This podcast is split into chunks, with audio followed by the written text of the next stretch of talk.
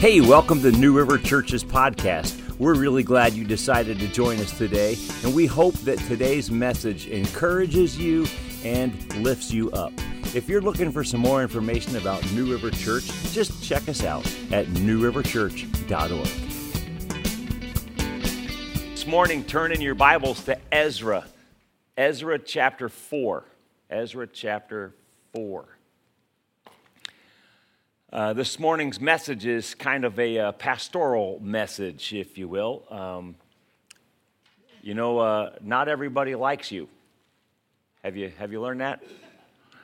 And um, and the sooner it's almost like the sooner we come to grips with that, uh, the then the sooner we can begin to have some wisdom with that, and be able to handle that in a way that's good, healthy, whole. Um, and so this morning, we're going to, uh, this morning's part three. We've been in this series of study. We've been looking at this Old Testament book of Ezra, and we come to Ezra chapter four. Um, yeah, Lord, we just need your help today. So, a number of years ago, a bunch of years ago, my sweetie and I, we were leading a uh, youth retreat. And you know how you learn some things by experience?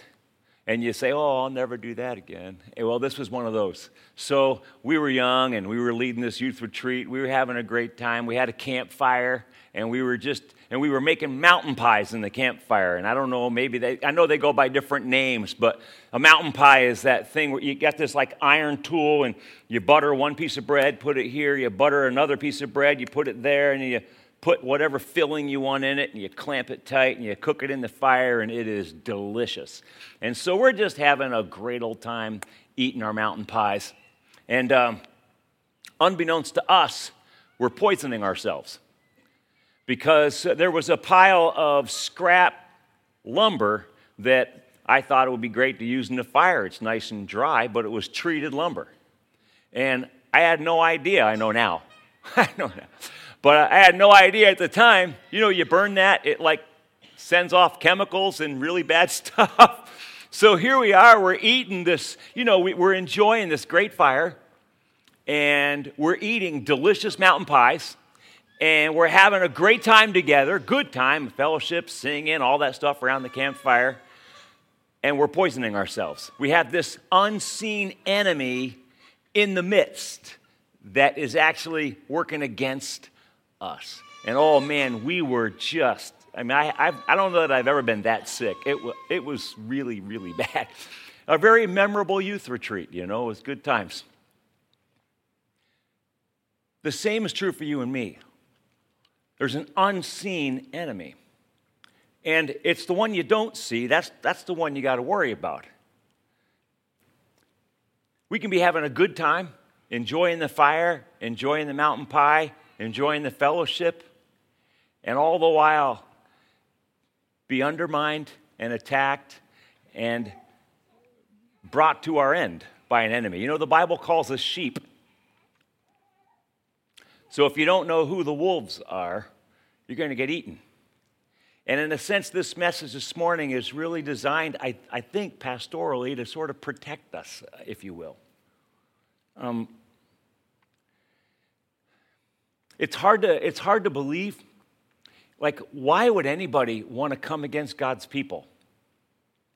And I know we kind of live this little innocent, naive way because we think with all of the good, with all of the good that God's people do in the world, like, why would anybody want to oppose us?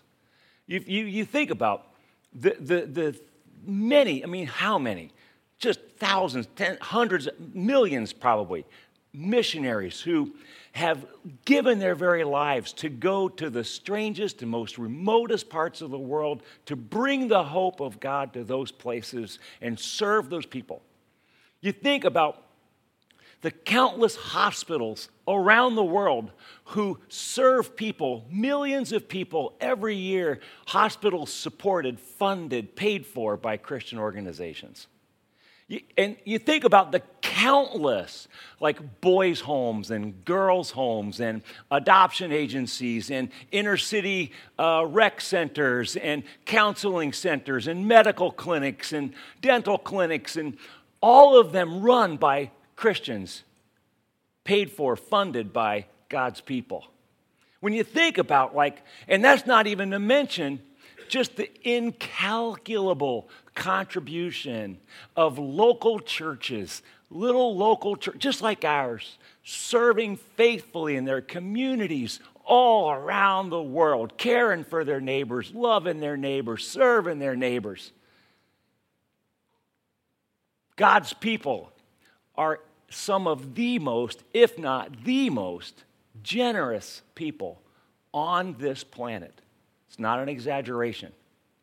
So I know it's shocking when you think, why, given all of the good that God's people do, why would it be opposed? Huh? It almost makes you think that this is real. That there actually is a devil who's working against what God's seeking to do, the opposition, right? And so, friends, we've got to be aware of our enemies and our friends. You know, there are friends and there are enemies, there are not frenemies. That's the stuff made up in chick flicks and sitcoms. But that's not reality. And if we don't identify the difference, we'll get eaten up. We need to identify the difference because it that informs how it is that we relate to them. You see, we're called, we're commanded in Scripture to love our enemies, but we don't trust them.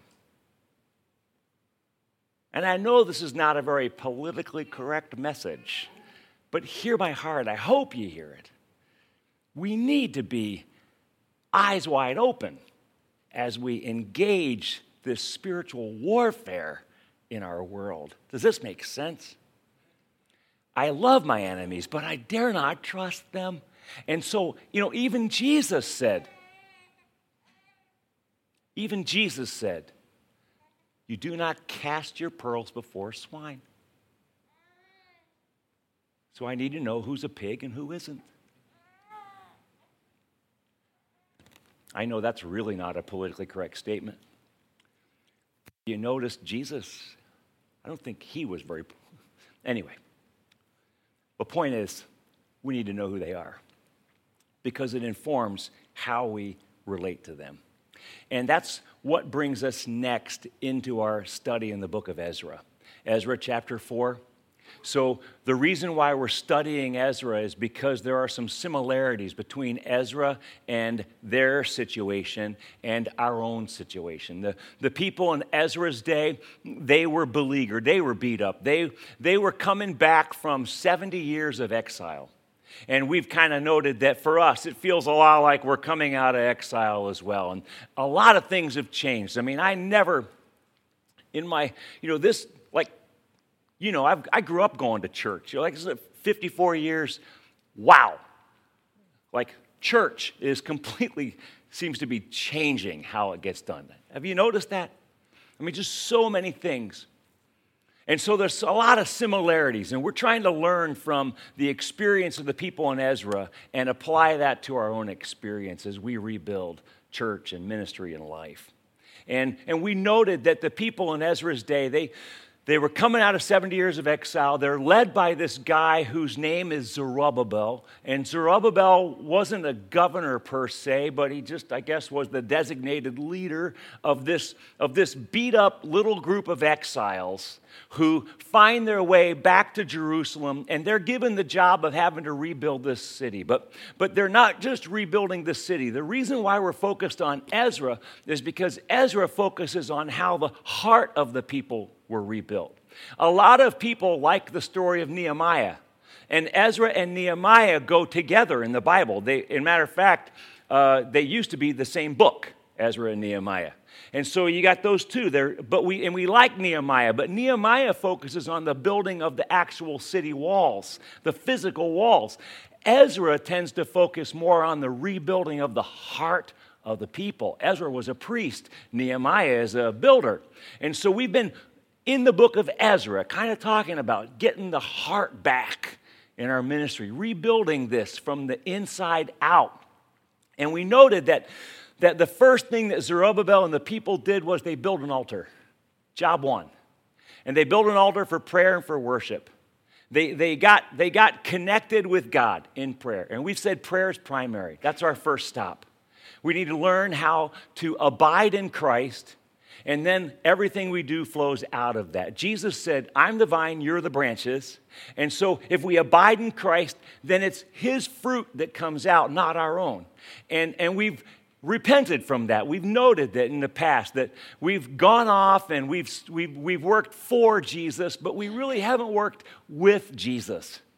And, and so that's step one. He built the altar for prayer, for worship. Step two, we talked about it last Sunday. They rebuilt the temple. They started to rebuild the temple. They only made it as far as the foundation, but they were going to rebuild the temple. And the reason why they rebuilt the temple was because the temple was the place where it provided the structure for people to grow in their relationship with God. That's where that all happened for them. And, and we noted last week that, like, your walk with Jesus, it's not magical. You don't just say a prayer and then, now I'm just like Jesus. You know, your salvation is free. We said that. Jesus paid for it, right?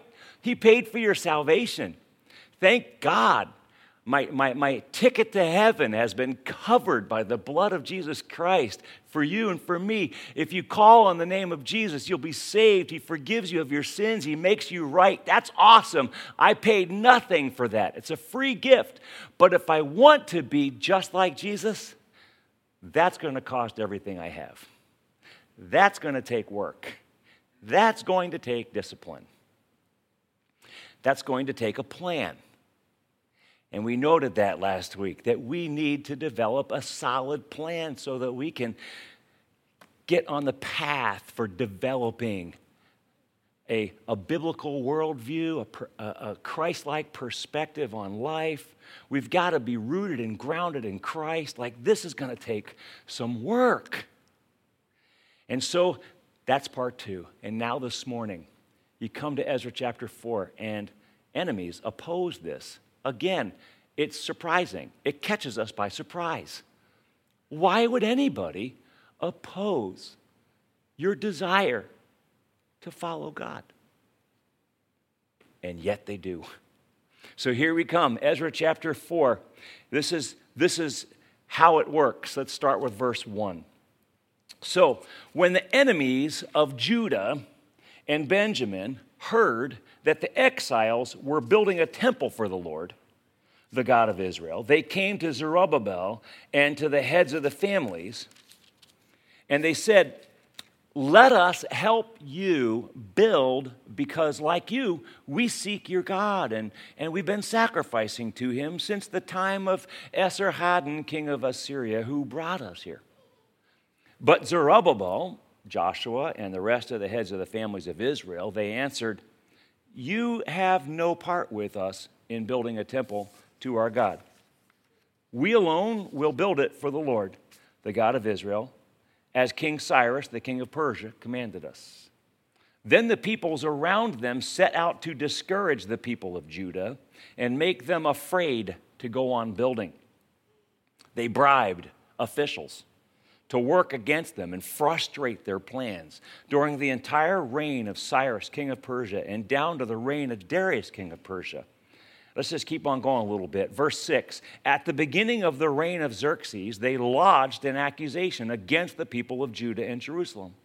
Verse 7 And in the days of Artaxerxes, king of Persia, Bishlam, Mithredath, Tabael, I probably said those wrong, forgive me, and the rest of their associates wrote a letter to Artaxerxes. The letter was written in Aramaic script and in Aramaic language. And then the rest of the chapter outlines the correspondence. And then chapter four ends with this rather sad conclusion. Thus, the work on the house of God in Jerusalem came to a standstill until the second year of the reign of Darius, king of Persia. Wow. Now, I got to admit, when I first read this, first started digging into this, I got a little mad at Zerubbabel. Did you see it that way? Because I'm reading this and I'm like, Z, what's up with that? Like these people wanted to help you. They offered to help you, Zerubbabel. And you turned them down. You rejected their desire to help Z. No wonder they're your enemies. No wonder they started coming against you. Is that how you read it? That's how I read it, I admit. That's how I saw it for the first time. Until went back to the first three words of verse 1. And it says, When the enemies, see, why did Zerubbabel turn down their offer to help? They were enemies. There you go. See? Ah. So Zerubbabel actually knew who his enemies and his friends were, and he identified it. Notice, now notice something. Notice that Zerubbabel treated them with respect. You see that? He, he did not attack them, he did not um, malign their character, he, he didn't say anything negative about them. He simply did what you're supposed to do with an enemy he denied them access. That's what he did. You know, the Bible it, it tells us that if your enemy is hungry or thirsty, that you're supposed to feed them, you're supposed to serve them, but you don't let them into the kitchen. See, we, we don't, we, did, we, you deny that, you don't trust them, we serve, we're called to serve, to love, to give, to pray for, all of that. Treat with respect, all of that. But there's always got to be this little line that we do not allow them to cross. You don't give them access. You don't trust them. You don't give them the trade secrets, if you will. You don't, there's just things you do with an enemy that you don't do with a friend. And by identifying the two, then you can it, it informs how you relate to them. Now, these enemies of Judah, these enemies of Zerubbabel, they began in response to their true colors came out and they began to uh, come against them. And the rest of the chapter outlines that. Now, for the sake of just, you got to, for the sake of our study, you need to understand that these attacks did not all happen at one shot. In fact, they, they came over a period of about 16 years, if you do the math.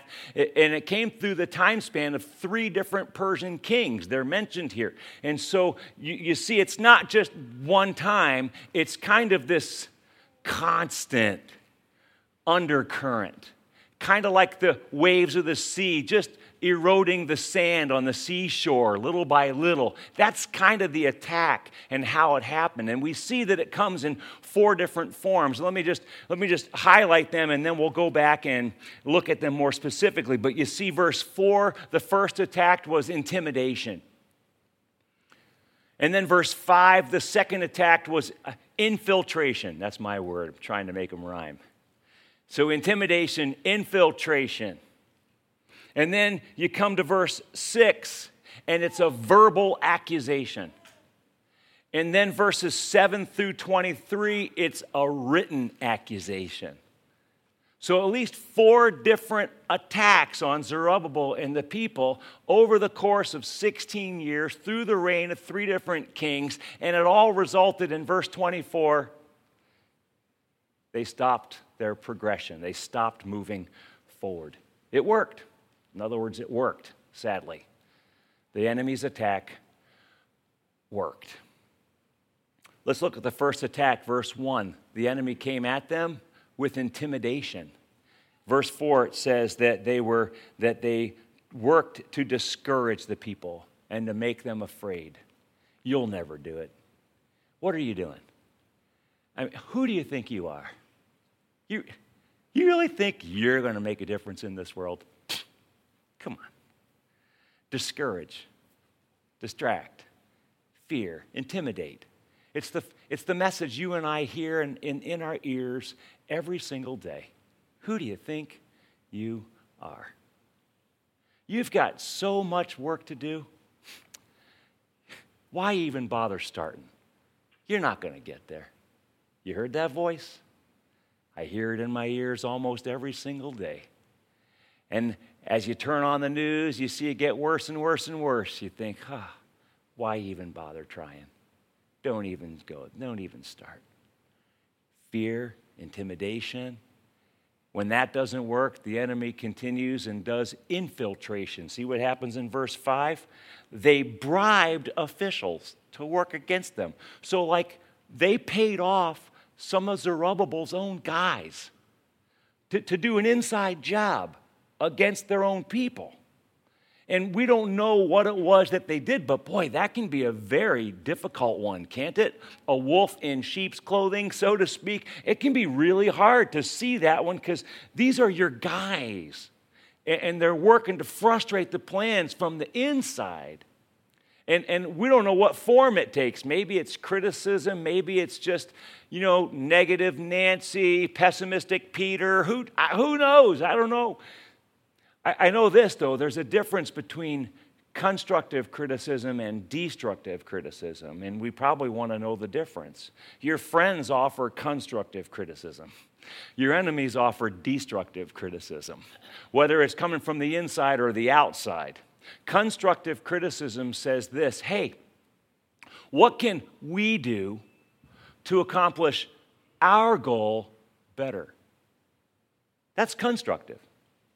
We are on this team. We have a goal. What can we do to accomplish our goal better? You see how that's constructive? We're talk, we, we can talk honestly about where our, where our faults are, where our weaknesses are. You know, we can do that because we're on the same team and we're, we're following the same playbook and we've got the same goal. Destructive criticism attacks your character. You are lazy. You don't care. You're not loving.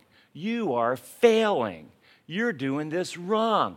Destructive criticism is the person who, you know, they're like the, they're like the, the, the perpetual uh, consultant, you know. Here's all the things you're doing wrong, and you need to fix it.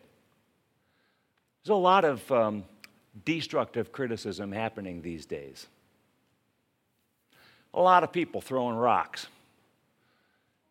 Oh boy, I pray it stops soon. But I got a feeling it's not. So, God's people, we need to get ready.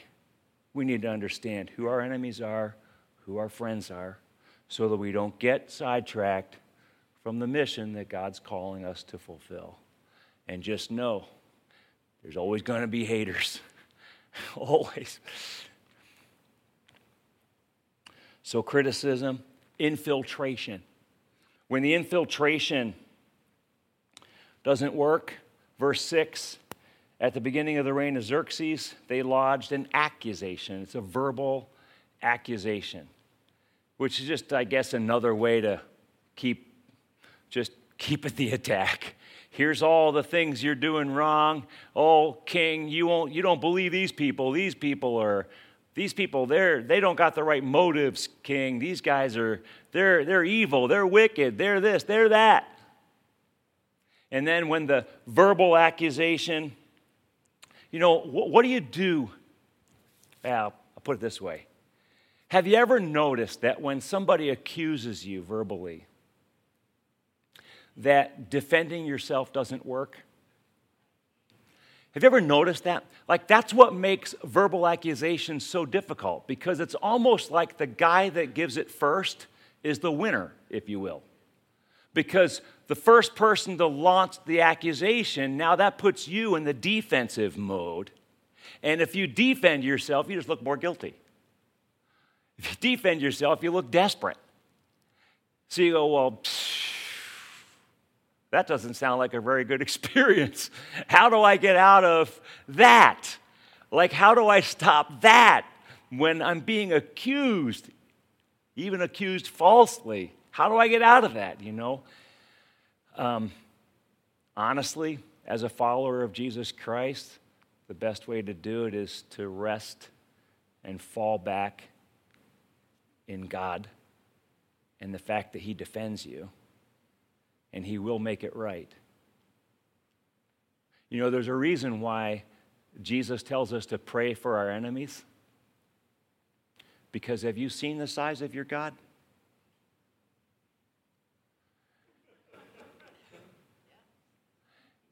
And your enemy is God's enemy. God takes that very seriously. You're his guy, you're his girl.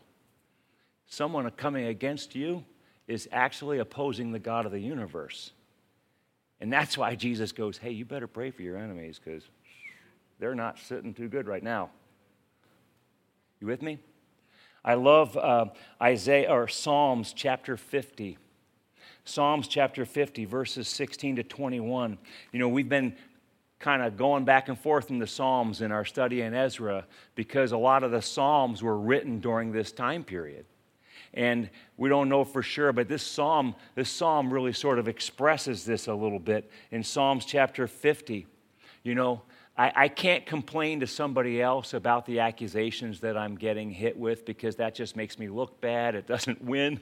So where do I go? I take it to the Lord. And in Psalms 50, the psalmist here, he takes it to the Lord. And he's like, But to the wicked person, he goes, God says, What right have you to recite my laws or take my covenant on your lips? You hate my instruction, and you cast my words behind you. When you see a thief, you join with him. You throw in your lot with adulterers. You use your mouth for evil and harness your tongue to deceit. You sit and testify against your brother and slander your own mother's son. There's an inside job. He says, when you did these things, and, and remember, perspective, this is God speaking to this person, to the wicked. And God says, when you did these things, I kept silent. You thought I was exactly like you, but now I arraign you and I set my accusations before you. Consider this, you who forget God, or I will tear you to pieces with no one to rescue you. That's the response of your God towards your enemies. We fall back, we rest in knowing that God has my back. I fall into the hands of God. Oh, it's not an easy answer, friend. I know. I know it. Oh, believe me, my own flesh wants to fight back. Are you kidding me? How many times, right? Do you not want to just start going off on Facebook? I mean, come on. We know that's the natural tendency. We've got to resist that. We fall back into the hands of God. I rest. I pray for that person because, baby, you're coming against my dad. And you see how big my dad is? He's coming after you. And so I'm just going to fall back and wait and rest in him. I love. Uh, I love the Psalms. Do you know that um, there were actually, so, and I, we're not going to read them all, but do you know there were actually 10 different Psalms? 10 different Psalms that were written during this exact time period in Israel's history. And, and it's super cool.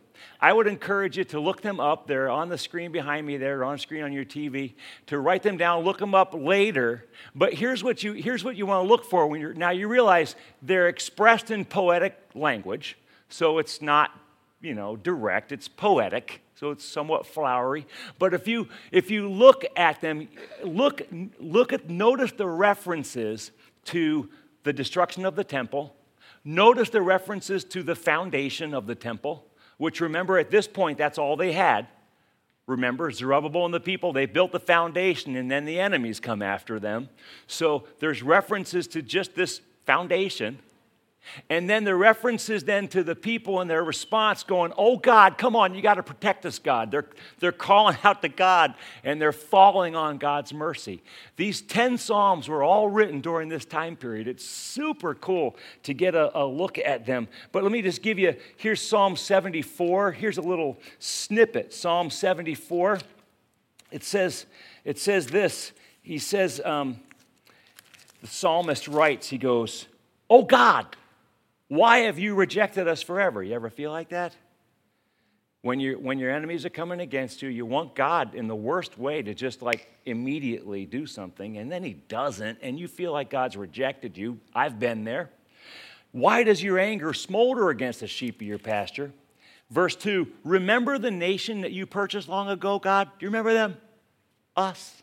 Verse 3 Turn your steps toward these everlasting ruins. All this destruction the enemy has brought on the sanctuary. God, you, you see what they're doing.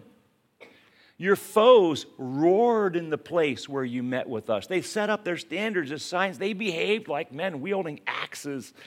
They smashed all the carved paneling. They burned your sanctuary to the ground. This is verse 7. They defiled the dwelling place of your name. Oh God. Ah. And you, he goes on, he reads, and, and you come to verse 22. He ends with saying, Rise up, O God. Rise up and defend your cause. Remember how fools mock you all day long. You see, what you see in the psalm is you see this. You see how God's people understand and believe in and count on the fact that God takes their enemy, He takes our enemies personally. Your enemy is God's enemy.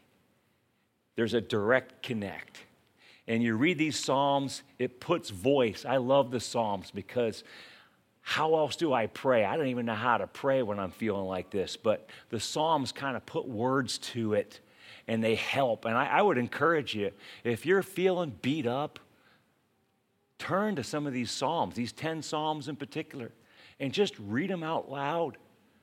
Read them as prayers. Like, don't, don't just read them, pray them. And you'll find that God will fill you with his peace. And so the verbal attack gets ramped up, and the fourth and final attack was a written accusation. And we see that in verse 7 through 23. You see the whole correspondence. And in this written correspondence that they bring, where they're bringing an accusation against God's people, they're, they're p- attempting to paint the entire history of the Jews in a negative light. And you come and you see in verse, uh, you see in verse 15, in verse 15, um, they tell him, hey, king, uh, you want to do a search and you'll see uh, that this city is a rebellious, troublesome city. You know, they say that a couple of times in their letter. You'll see, God, that this city has been nothing but bad news from the beginning. You'll, you'll see it. This is the written accusation of the enemy towards God's people. They attempt to paint the entire history of the Jews in a negative light. And at this point, Jewish history, if you go back to Abraham, maybe a thousand years, give or take. So they attempt to paint a thousand year history with one very negative broad brush. You're just a rebellious, seditious, ornery people. And so, of course, King Artaxerxes, you're going to want to do something about these people. You see what they're doing? See?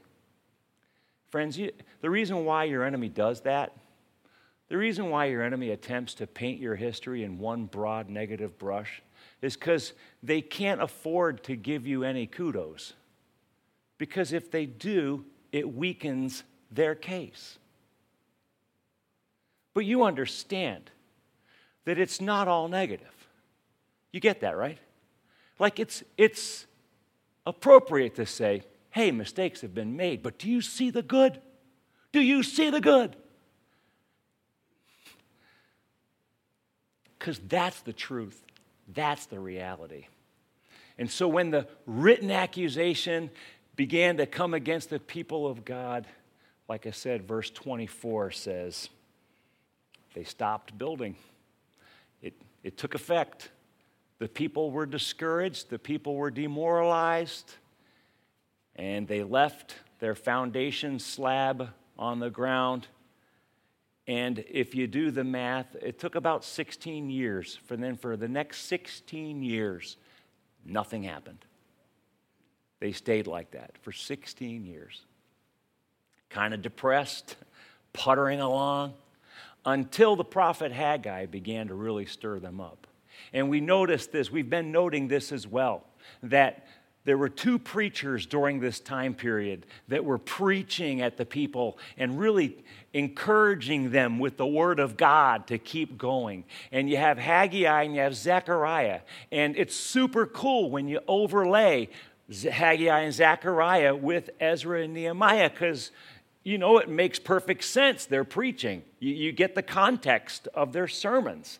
And so you go to Zechariah chapter 8. Now, we don't know for sure. I, I, don't know 100% for sure if Zechariah 8 was the literal sermon that Zechariah preached, but it certainly could have been, okay? So we'll, we'll give it that uh, just to be uh, intellectually honest with it, it certainly could have been the sermon that Zechariah preached to them as they looked at their empty slab foundation and no building, as they were getting demoralized, pummeled by their enemies. I mean, it, it could have been that Zechariah preached this word to them. Zechariah chapter 8. Look at this. Oh, it's so encouraging.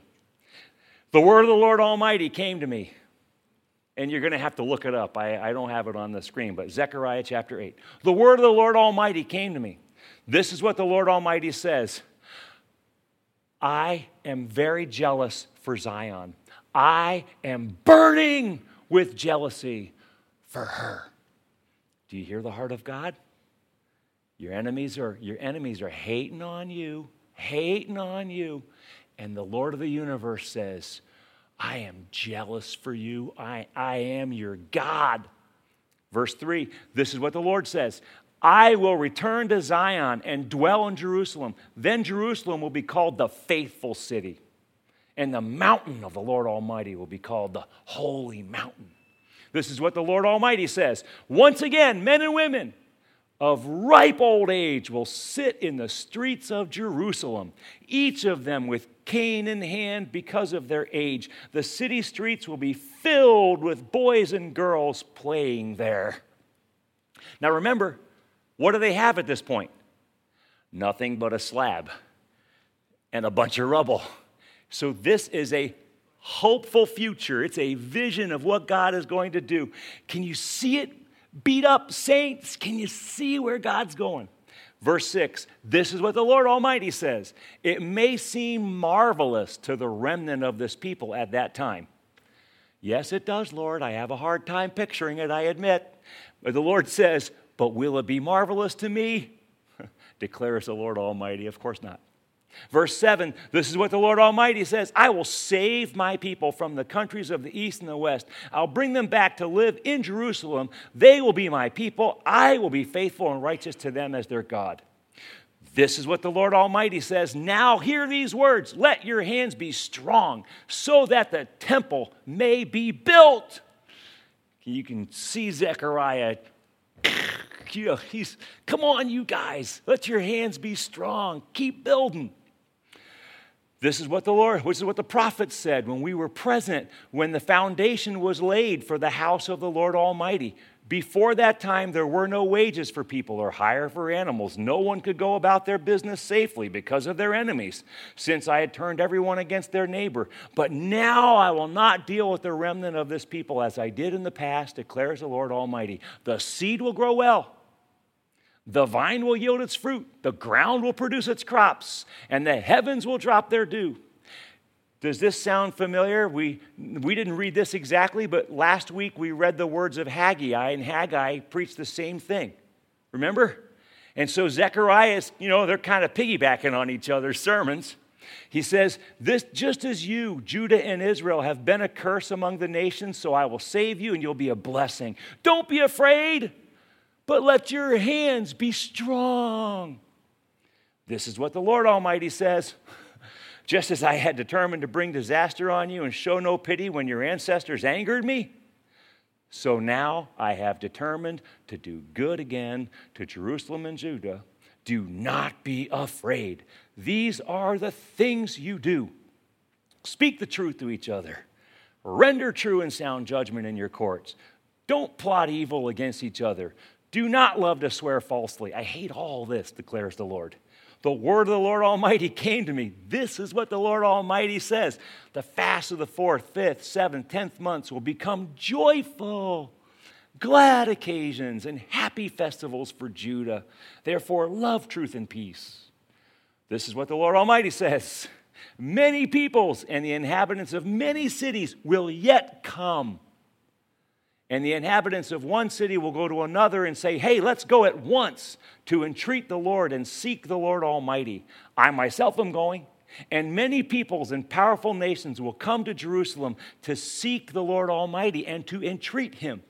And I love this last part. This is what the Lord Almighty says. In those days, in those days, 10 people from all languages and nations will take firm hold of one Jew by the hem of his robe and say, Let us go with you because we have heard that God's with you. Now, there's a picture of a glorious future. Can you see it? This beleaguered group of people with nothing but a slab of rock in the middle of rubble, being beat up by their enemies, discouraged at every turn. And the prophet is speaking to them God speaking to them through the prophet Zechariah, giving them the hope of their future, letting them know, you know what, right now, you got, you got haters dogging you, but the day is going to come when 10 people, 10 people are going to grab a hold of every one of, the hem, every one of your guys' ankles and say, hey, take me to your God. I heard he's really awesome. See, see, the thing is this if you and I handle our enemies right, they see God in us. That's huge. And when they see God in us, they say, I don't know a God like that. Because you're operating in a different power, a different way of behaving than I have ever thought or seen before. I want to know this God that you are clinging to. It reminds me uh, a number of years ago, there was a, a good friend of mine who was going through a just a really nasty divorce. And, uh, you know, you can imagine. Think the nastiest divorce, and this was that. And, um, and obviously, there aren't, there's, uh, there's never two perfectly innocent people in any of these kind of conflicts. Um, but he was definitely trying to do his best, you know. And uh, eventually, the whole thing came out. She was having multiple affairs and she was stealing money, and it was a big wreck. It was a big, big mess. And over the course of about a year and a half, this guy would come to me. He was a guy that I'd been discipling, and I actually had led him to Jesus. And you know, so we were walking together in this, and this guy would come to me, and he was so, oh, he'd be so mad he, as you can imagine, you know, the latest attack, the latest thing, the latest call from the lawyer. I mean, and he would just send him right off. And he would be coming to me wanting to spit nails, and ah, he was so mad. And the Lord gave us this word during that time as he and I were praying together and seeking God together. And the word was, Your righteousness will shine like the noonday sun. And we kept saying, okay, buddy. I kept encouraging him. Every time he'd come at me, all mad, all ready to do something rash, I'd be like, listen, listen, listen. Your integrity, your integrity. You do what God is telling you to do. You honor the Lord, and He will settle all this out. And she's going to do what she's doing, but you honor the Lord. You got to sleep with yourself at night, right? This is your choice. And he did that. I mean, it was hard. Like I said, it went for about a year and a half, you know. These things aren't short. And, and so, a tough, tough time. But you know, at the end, that's exactly what happened. His business was saved. He owned a business. His business was saved. All of the stuff that she had been doing kind of came out. His own, his own righteousness, you know, his own, his own integrity was maintained. And ended up getting custody of the kids and the whole. I mean, it's still sad, but I'm just saying for him, God stood by his guy. That's the deal. God stood by his guy because his guy was trying to do it the right way, wanted to honor the Lord in what he was doing.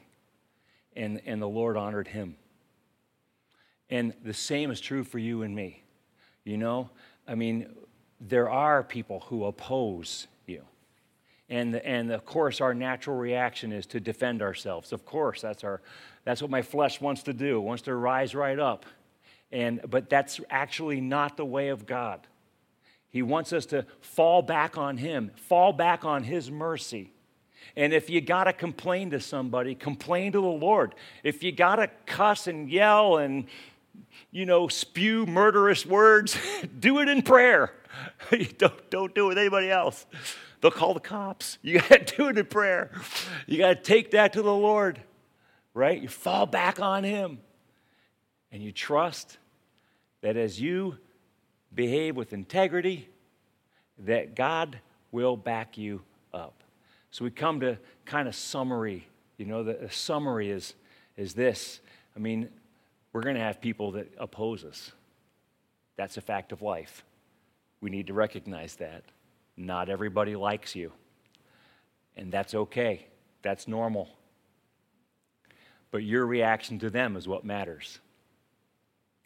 And then we back we fall back on God because God has your back. He does. Doesn't always look like it in the immediate. As we read even in Psalms, they felt like God rejects. Sometimes you feel like that, but God has your back. He will sort it out. You know, uh, guys, if you want to come and prepare my favorite song. I remember uh, a, a, while ago I was struggling with, uh, with a need for vindication. I had felt falsely accused. I felt misunderstood, and uh, it was just, it was rough. And, um, I, and I, I wanted in the worst way to be vindicated. I wanted in the worst way for somebody to come and say, Oh, Doug, you're right, they're wrong. Doesn't that feel good? Yeah, my flesh likes that. You're right, they're wrong. And I'm praying. I remember one day I was praying, and I was just, uh, well, hey, listen, I'm glad that you don't record my prayers because sometimes they're ugly. And I was laying this out before the Lord. And I heard the gentle words of Jesus as I prayed. And Jesus just said this He said, He said, uh, I'm waiting to be vindicated too. And I thought, really? Yeah. People are speaking all kinds of terrible, awful things against Jesus. And they always have for the last 2,000 years. People say all kinds of nastiness, do all kinds of nastiness against the person of Jesus Christ. What did he ever do for anybody? I say, died for you. Why do people oppose him? Why do people undermine him? Why do people, why do people hate on him so much? Right? But yet the Bible tells us that the day is going to come. Check this out. Every knee bows, every tongue confesses Jesus, you are who you say you are. You are the master of the universe. You are God. You are the Lord. I was wrong. You, Jesus, are the only one who's right. Every knee bows, every tongue will confess. But you understand that Jesus, that that has not happened yet? Do you see that? That, that has not happened yet. That will happen. But until that day, Jesus is waiting to be vindicated. Now, if that's where Jesus is at, and if he's resting simply right now, he's resting in the vindication of his Father. That's what he's doing. He knows his Father loves him. He knows that. He knows who he is. Jesus knows that. He doesn't need you to tell him he's God. He already knows he's God. He's resting in who he is, he's resting in the love that his Father has for him. And the day of his vindication, it will come. If that's Jesus, and he's perfect then how much more can a bonehead like me just sit tight and let the Lord sort it all out? Does that make sense? I hope that makes sense. I don't that's how I comforted, that's how I got comfort that day in prayer. I was so thankful that the Lord showed me that. And I just wait and I rest. And there's something about that that identifies me even with Jesus. I find my heart, you know, in all those little ways. And I can go back in my whole life, and I know you can too. Back in your whole life, and you find things that were said or done against you, and, and you just wanted so badly to get vindication for it, and, and you haven't yet. Every one of us has stuff like that, you know. Can you see how that in your life? can actually be a way to draw you closer to Christ, identifying you with Him even more. Man, I'm walking with Jesus. Right? And that's how that's how that do you see that? And maybe that's part of the reason why we go through junk like that. Maybe. Just so that we've got another reason to be intimately connected with our Savior.